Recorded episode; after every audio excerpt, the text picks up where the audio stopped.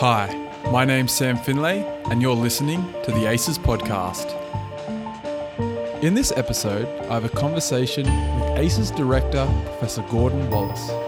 We chat about how and why his career began, moving from Belfast to Australia, his many research endeavours, the ACES journey, and much more, including the outro music by Gordon himself. So let's get to our chat.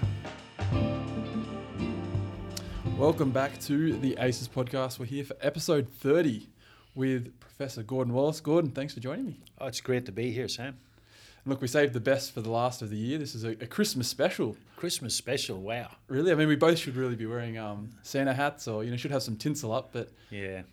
uh, look, so let's, let's jump straight into it as I usually do. We usually begin uh, at the, the, the very start. So I guess why science in, in the beginning? Uh, Sam, uh, it really came down to at high school having a couple of uh, amazing teachers in science, and I, you know, I think this is quite common. Uh, if you get great science teachers, uh, they can really trigger uh, your interest in what is in a, an amazing field to work in.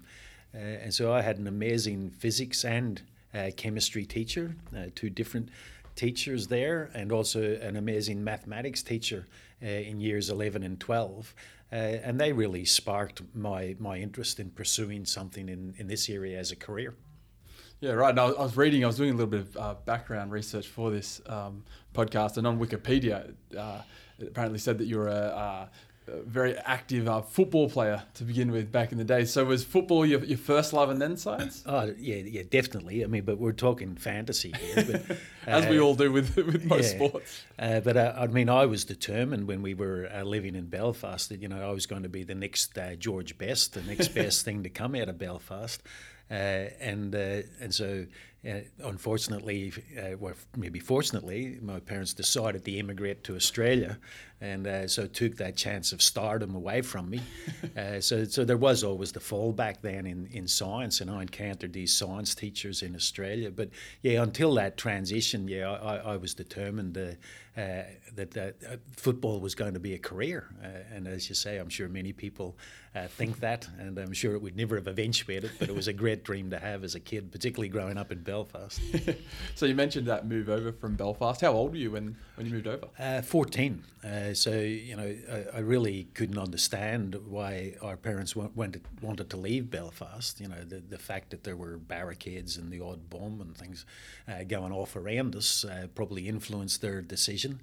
Uh, but uh, yeah, it's, you know, so even now it still seems weird, you know, getting on a boat uh, in Belfast, knowing that we are going to be on it for five to six weeks uh, to get to this wow. place uh, on the other side of the world, which all I knew about it was it was littered with snakes and crocodiles and deadly spiders. And I'm thinking, I'm not so sure our parents are actually looking after us here, you know. Yeah, so was it straight to Geelong?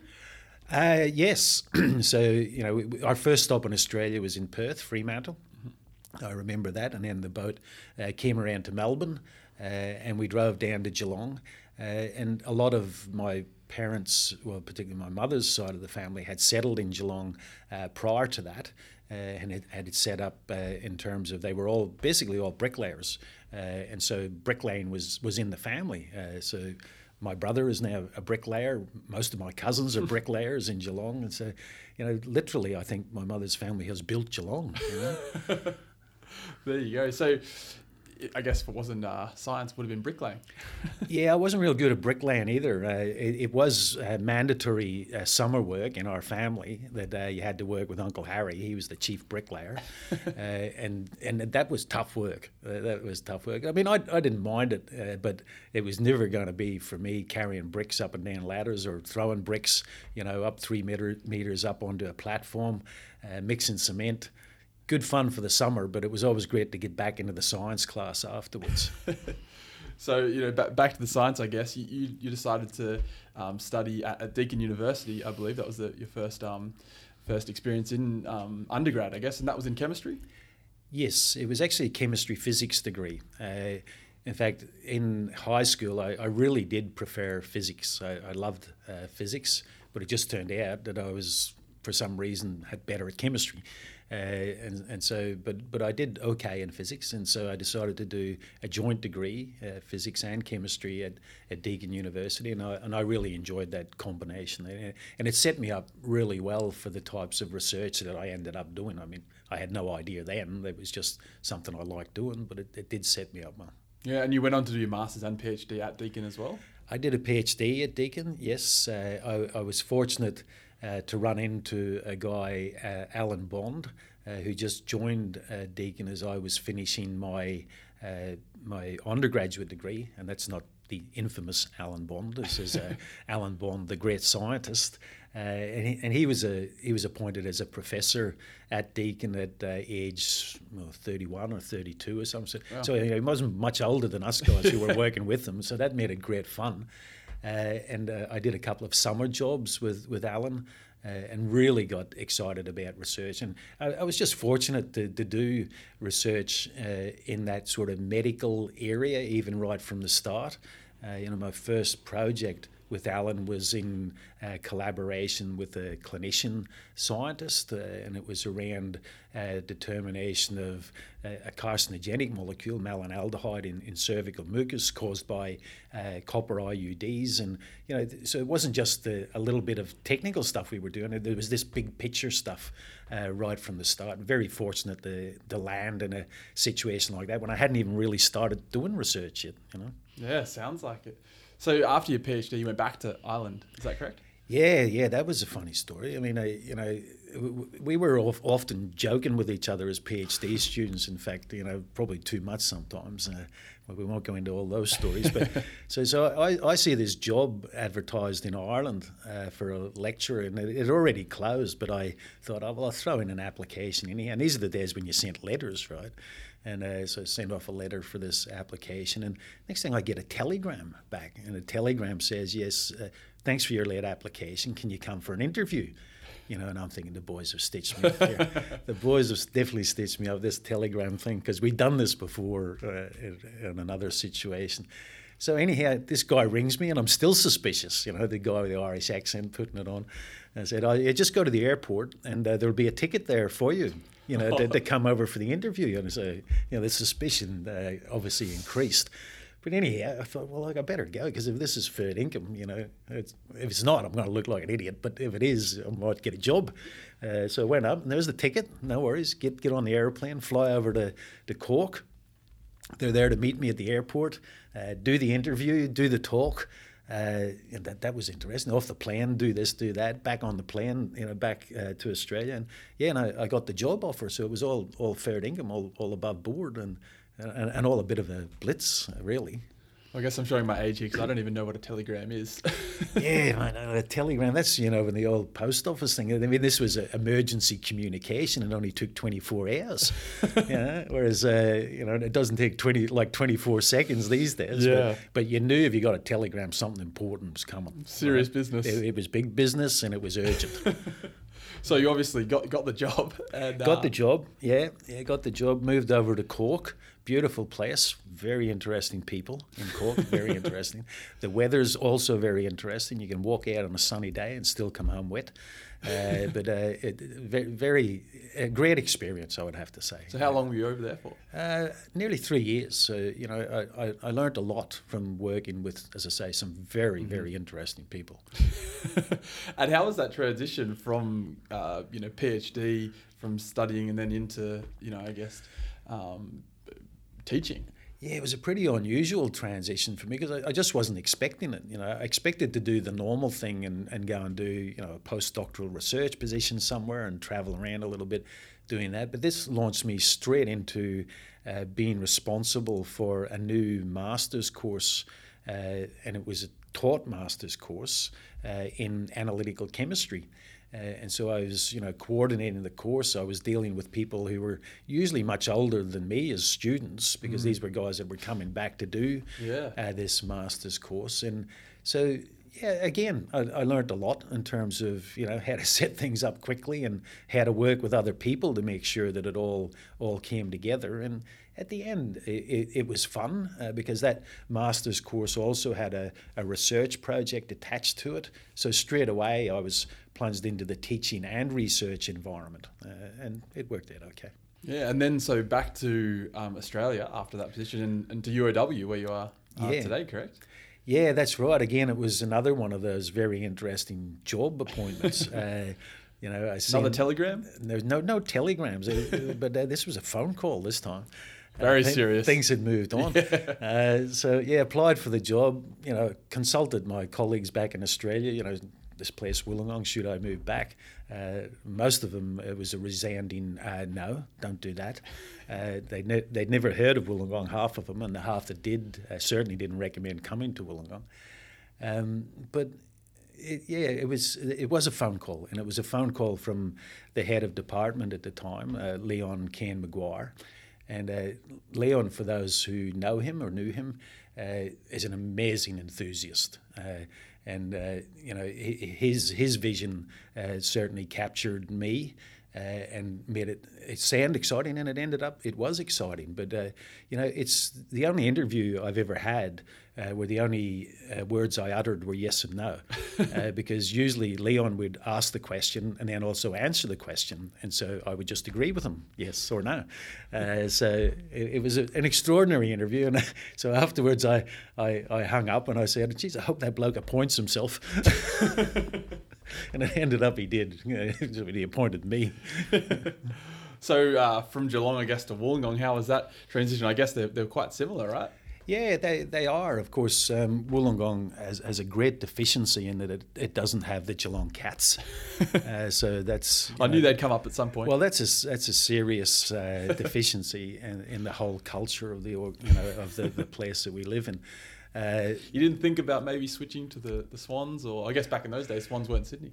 Uh, no, no, Sam. Once you've uh, been brought up in Geelong, uh, there's some sort of gene therapy that happens where, where you get implanted with these uh, CATS genes uh, and it's impossible to, to reverse that uh, gene therapy. Even if you wanted to, just uh, it's it's just it doesn't bear considering. Uh, the, uh, the, repercussions would be huge, uh, socially and personally, and so I, have never entertained. So your whole family Geelong Cats fans. The whole family is Geelong Cats fans, and, and all of my family here now, even though being brought up in Wollongong, are also.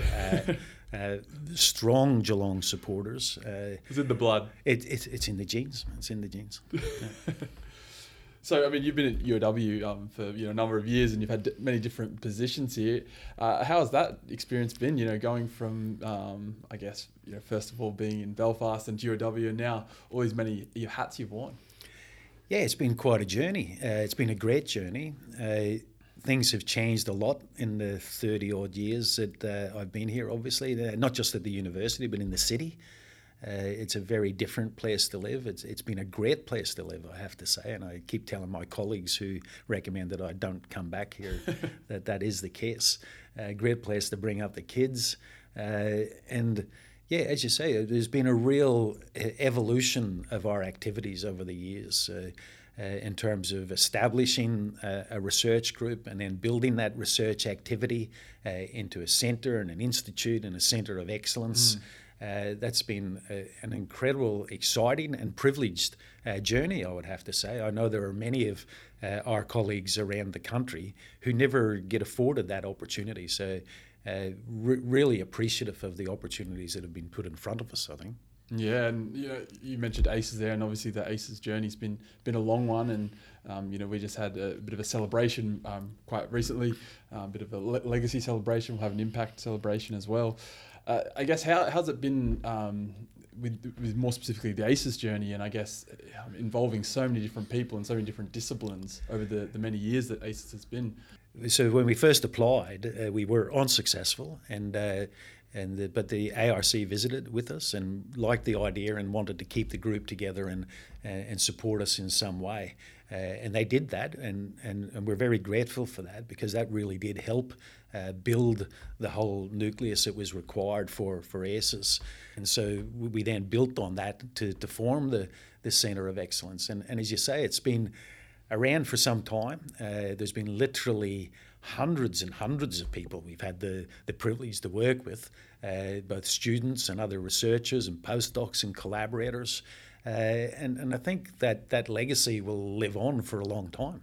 Those networks will live on for a long time, and the great research that come out of them will, will live on. Yeah, so as director of ACES, what has that um, role sort of involved over the years?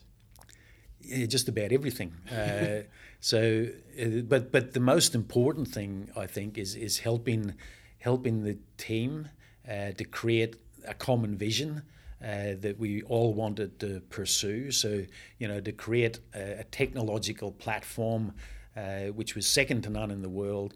Uh, that would help us to address some big challenges in energy uh, and also in health.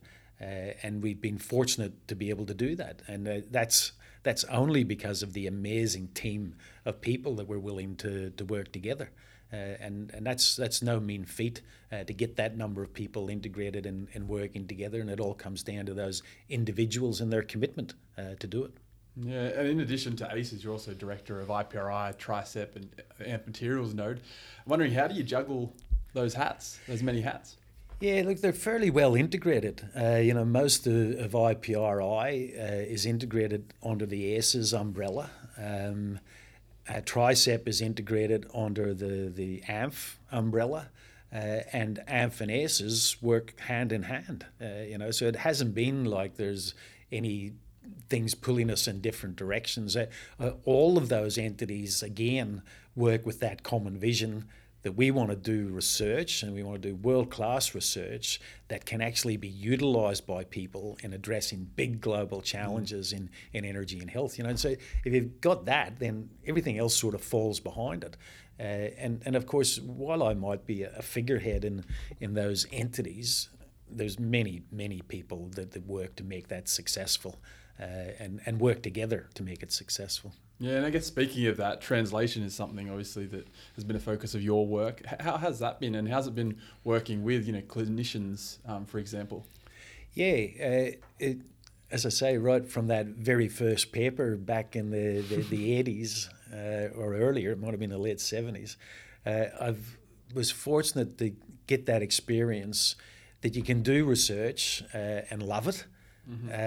And you can do research that can be translated into meaningful things for other people and, and really, really love it. Uh, and and the, the buzz that comes out of seeing the knowledge that the team creates being utilized to, to, by other people is, is really quite extraordinary, I think.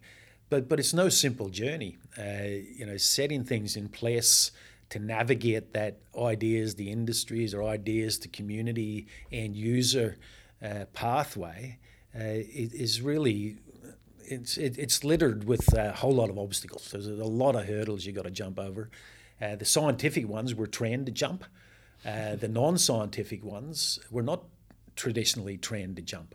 Uh, so you know you do have to be able to work with those uh, who have a primary interest in commercialization or have an interest in regulation uh, or, or an interest in um, the, you know the, the, the, ethical matters, for example, that might arise from your research, and you have to be able to, to work with and respect uh, their opinions. Uh, and and really get all of that integrated. It's the only way you can navigate that translational pathway. Mm, and this is probably a pretty difficult question to answer, but I'm wondering: is there one achievement that sticks out as, I guess, your your greatest achievement throughout your career? Uh, no, uh, I, I, think the because you get that question a lot. Yeah, I imagine. and, and, so I think it, it, really is though. And This is an honest answer to that question. It's always the most recent. Yeah. Right. I mean, and so uh, if you ask me that now, I'd say the work that we've just completed with Mario Romero in the states around the use of the sutrode uh, to interrogate uh, nerves that couldn't be interrogated before to understand how the spleen works and the immune system works. You think, wow, that's amazing stuff. You know, we're, we're talking about uh, using advances in materials uh, to interrogate biological processes that couldn't be interrogated before, which gives us an insight into the development of diseases and how to treat them using completely different ways, using electrical stimulation or electroceuticals to treat them. I mean, you know, you know, wow, that that's exciting. And you know, when that paper came out just a few weeks ago, that was exactly uh, my reaction, and it still is. Uh, but look, I, you know, we would expect to have another breakthrough like that in January, February, March next year. So the most exciting breakthroughs are going to change as, as, as we move through this, this journey.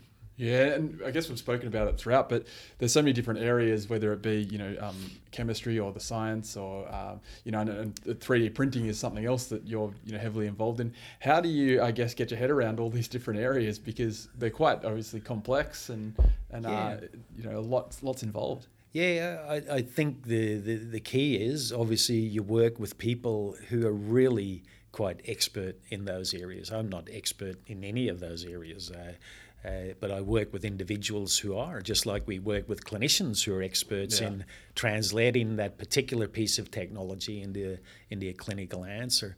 Uh, and and so work with experts, but but also be patient. Uh, you know, you, you don't learn even those languages overnight, uh, and you will make mistakes. I've made lots of mistakes. Uh, I've been fortunate to work with people that are quite forgiving and uh, you know have, have been patient with me in order to build our collaborations uh, and to build the science and the technology and the translational pathways that we can use together. Yeah, interesting, interesting. So I guess now a little bit of you know life outside of work. So I know you're a massive Geelong Cats fan and an avid musician. Is there anything else that you, you like to do in your downtime? Uh, yeah, so the, I mean the Cats don't play every weekend of the year, so you know there are a few. You've got to few, fill it somehow. few spare weekends. so as you say, I, I, love playing the guitar and you know belting out a few tunes, uh, and uh, writing songs. Uh, I still do that uh, now and again. Uh, and and I love particularly doing that with with, with the family. our son Jordan plays guitar. Our our daughter Eileen is an amazing dancer. Uh, we get together every now and again and go to a recording studio and put down some of the songs, you know, that that we've written. So so that's that's good fun. Uh, and other than that, uh, you know, I did play soccer for many many years, and then I, I coached the, the junior team for ten years. That that was a great time as well. Uh, and now I just sort of run about and run up and down hills and stuff like that, trying to amuse myself to, you know, to, think I'm still 35 or something, you know. well, I guess that brings me into the, the next question. And, and I sort of know the answer to this because I have basically the same routine, but I, I ask everyone they get on if there, is there any specific morning routine or something they do each day that helps them approach their day of work? Yeah, yeah, Sam. Well, I really look forward to running into you each morning. Uh, it, it's really quite difficult to sleep most nights. So, uh, but you know, as so, do I. so, so, so, so that is the, the, the routine, and, and it is every morning. I must admit, I, I love bouncing out of bed in the morning, knowing that I'm going to do research. Of course, helps that. Uh, bounce out of bed. I, I do like to get down to the beach and have a walk or a run, or I've got a personal trainer that sort of punishes me beyond belief, which I, yeah, I really up those hills I've, I've seen. It uh, looks looks painful. I don't understand what he gets out of it, but and, and the fact that I pay him to do it, it puzzles me. Doesn't really add up. Puzzles me. Uh, but no, I love it, and of course the Gong. What, what a place to do that! You know, every Beautiful. day of the year, it's an amazing place. It, it looks different every day of the year. It's it's a great place uh, to live and work. And as I said before, it has been a great place to live and work uh, and, and also enjoy things with the family. And then that's what we continue to do.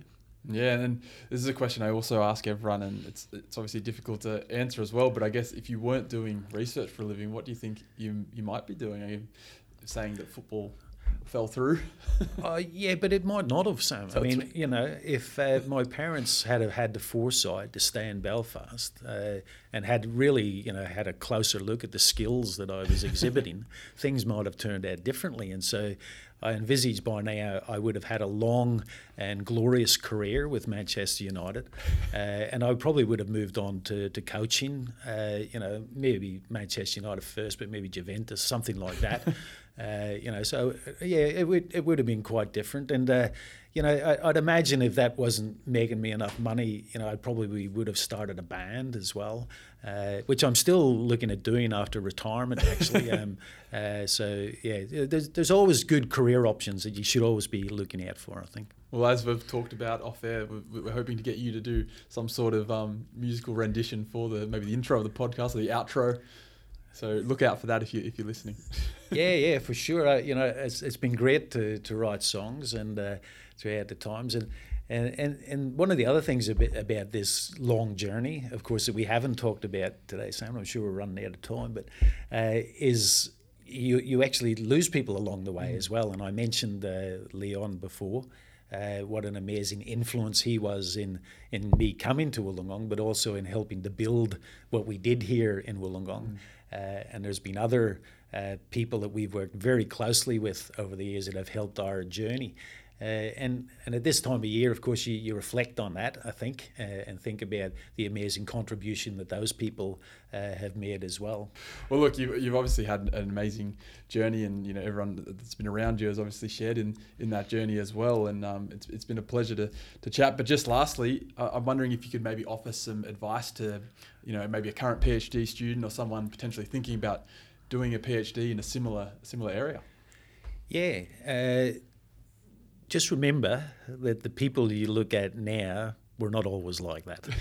they started as you were starting. Uh, I, I, I can still remember being incredibly nervous giving talks at uh, and presentations as part of my PhD and going to conferences for the first time.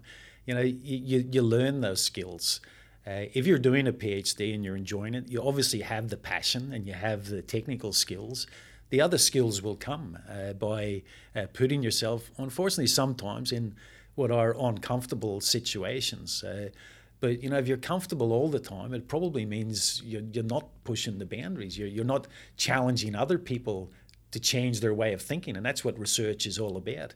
Now, the, the repercussions of that, of course, are that you you in turn feel uncomfortable, right? But I think you've got a you've got the passion. Uh, you've got to learn the other skills and just remember that everybody else in the world has had to uh, learn those skills as well. And, and resilience. Uh, I mean, you know, once you've got that resilience and you've got that passion, uh, what an incredible journey it can be.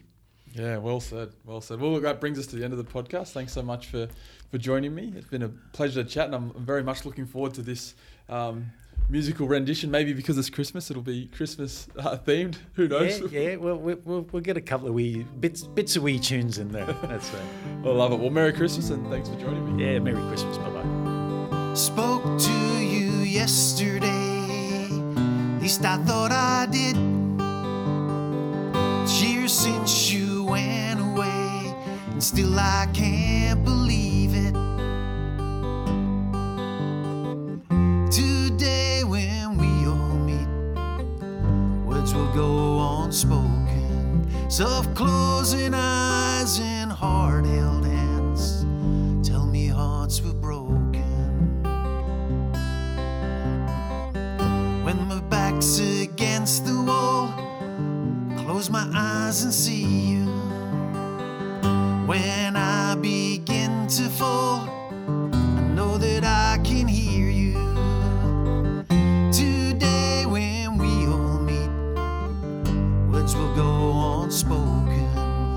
Of closing eyes and hard held hands tell me hearts were broken.